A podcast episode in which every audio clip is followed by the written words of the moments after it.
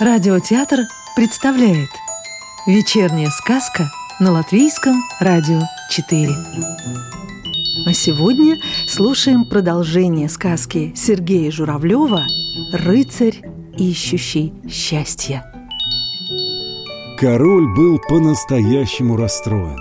Мало того, что пропал и до сих пор не найден почетный гость, на глазах у самого короля преступно похитили бесценный королевский подарок и лучшую танцовщицу дискотеки, а значит и всего игрушечного города. Исчезновение рыцаря взволнованный король теперь связывал с последним похищением. В обоих случаях, несомненно, действовала одна шайка – когда король вышел из диско-клуба, сопровождаемый принцессами и свитой, к нему подбежал королевский шофер и, сбиваясь от волнения, сообщил, что лимузин его величества угнали неизвестные. Офицер королевской охраны не дал шоферу договорить. «Растяпа! Проспал машину!» Зло, хотя и тихо, прошипел офицер – и передал виновного двум солдатам, которые повели Розиню в городскую тюрьму. Другой офицер-гвардеец тотчас связался с королевским гаражом по телефону из комнаты администратора дискоклуба и вскоре был подан лимузин, на котором король и принцессы благополучно отбыли домой на противоположную окраину города. Прибыв во дворец, король прошел в свой кабинет – Посидев там за письменным столом, над которым висел портрет основателя игрушечного города Ноктюрно-Анданте, и, собравшись с мыслями, он перешел в тронную залу, где в расстроенных чувствах опустился не на свой торжественный трон с малиновой обивкой, а на маленькую скамеечку для королевского шута. Это означало, что король не в духе. Вскоре в тронную залу явились участники безуспешных поисков почетного гостя. Находясь в своем кабинете, король нажал кнопку общего сбора начальников полиции, офицеров гвардии и прочих причастных чиновников. «Ну», — произнес король, грозно насупив брови, и отдал высочайшее повеление — искать рыцаря, похищенную танцовщицу, плащ-невидимку, наш королевский подарок. Виновных арестовать и доставить во дворец. Допрашивать буду сам. В одной из высоких узких окон тронной залы сквозь зеленые листья пробился золотистый луч. Голубая звезда, о которой пел ансамбль над крышами игрушечного города, побледнела и растаяла в небе. Заолел рассвет. Над горизонтом появилась большая дневная звезда — Наступило утро вторых суток пребывания в городе рыцаря, ищущего счастья. После отъезда короля и принцесс диск-жокеи от имени администрации диско-клуба объявили, что программа танцевальной музыки окончена. Горожане, обсуждая невероятное происшествие, стали расходиться по домам. Во многих ярко окрашенных домиках зажигались и вскоре гасли окна. Рыцарь медленно побрел по улице. У ограды возле одного из домиков он вдруг ощутил знакомый ему аромат живых цветов. Это был дом юной танцовщицы. Рыцарь слегка коснулся дверцы в проросшей зеленым живым вьюнком ограде, и она бесшумно отворилась. Почетный гость — тихо пошел к дому.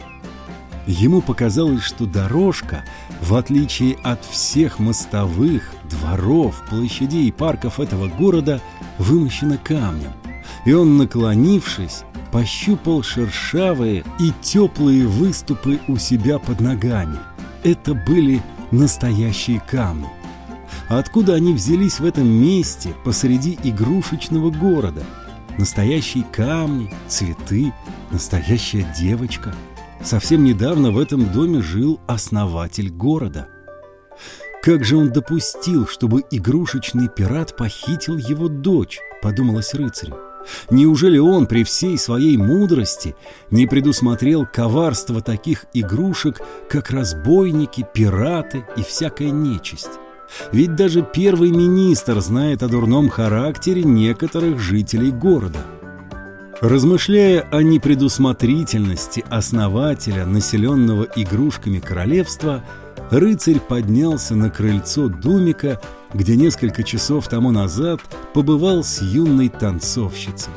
Дверь, едва он дотронулся до нее, словно сама поддалась под его рукой и приоткрылась.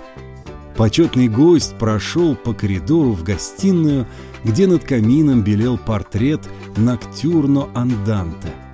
В полутьме основатель города и великий волшебник выглядел как живой. Наверное, и портрет написала кукла, очень способная художница, подумал рыцарь, и решил осмотреть дом, где жил загадочный мастер.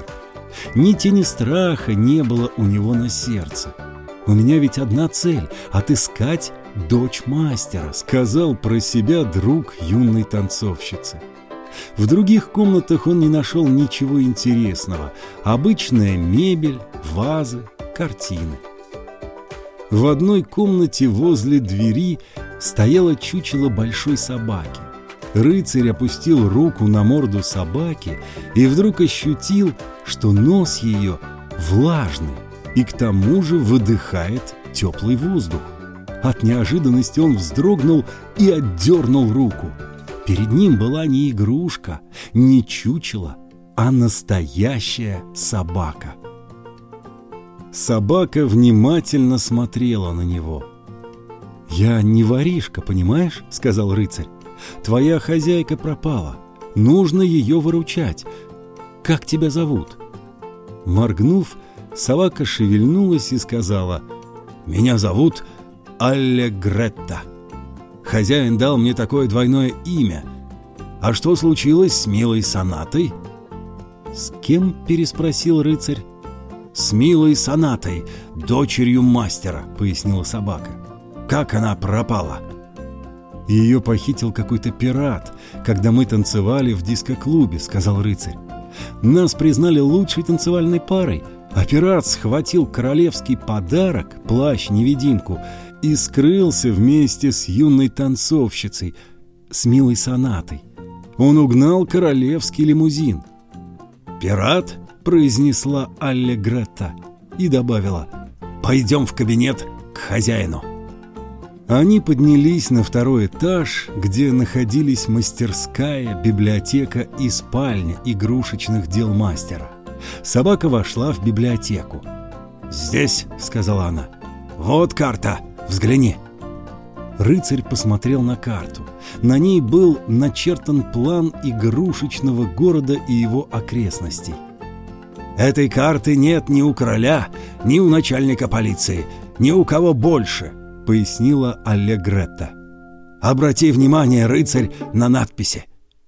Все надписи гласили о том, что изображено на карте и кто живет в каждом указанном месте. Рыцарь отыскал на чертеже все достопримечательности, кроме памятника основателю города. Памятник был поставлен после смерти Ноктюрно Анданте и потому на плане не значился. Затем внимание рыцаря привлекла синяя лента реки, причудливо извивавшаяся на окраине города – Посреди реки был обозначен островок. Надпись на небольшом зеленоватом пятнышке взволновала рыцаря. Он прочел ее вслух, будто выдохнул. «Пиратский остров». Собака Алле Гретта тоже посмотрела на карту. «Ну вот, место найдено», — сказала она. «Это на юг от города, вниз по реке. Королевские сыщики и стража туда не доберутся. Они всегда ищут в пределах игрушечного города. Даже за городскую стену выходят неохотно. Теперь ты знаешь, где искать. В добрый час, рыцарь. Времени у тебя немного. Меньше двух дней. Только теперь почетный гость заметил, что давно уже светало. За окном в саду затейливо на разные лады свистели птички. «А ты?» — спросил он собаку. «Я должна охранять дом, библиотеку, карту, мастерскую и нижние комнаты, и ждать возвращения сонаты. И тут вдруг кто-то кашлянул за спиной у рыцаря и произнес «Ступай ты, Аллегретта, проводи почетного гостя на остров, вдвоем вы быстрее достигнете цели, а я здесь посторожу. Только опустите шторы во всех комнатах, так мне виднее». Сидя как на ветке, на раскидистых лосиных рогах, висящих на стене возле высокого застекленного стеллажа, с собакой говорила серая сова. «Послушай меня, я всегда даю мудрый совет. Великий волшебник любил беседовать со мной.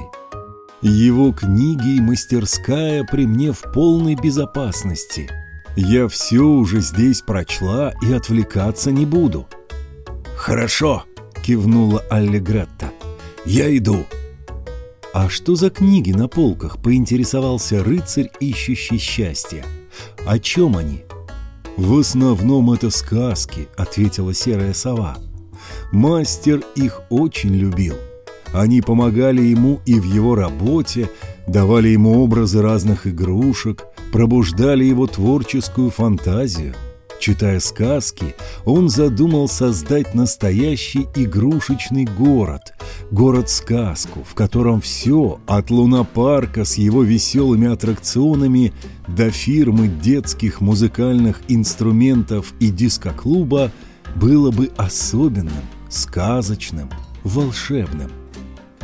«Лунопарк мне почему-то не показали», — с некоторым удивлением сказал рыцарь. «А я очень люблю всякие аттракционы. И комната ужасов там тоже есть?»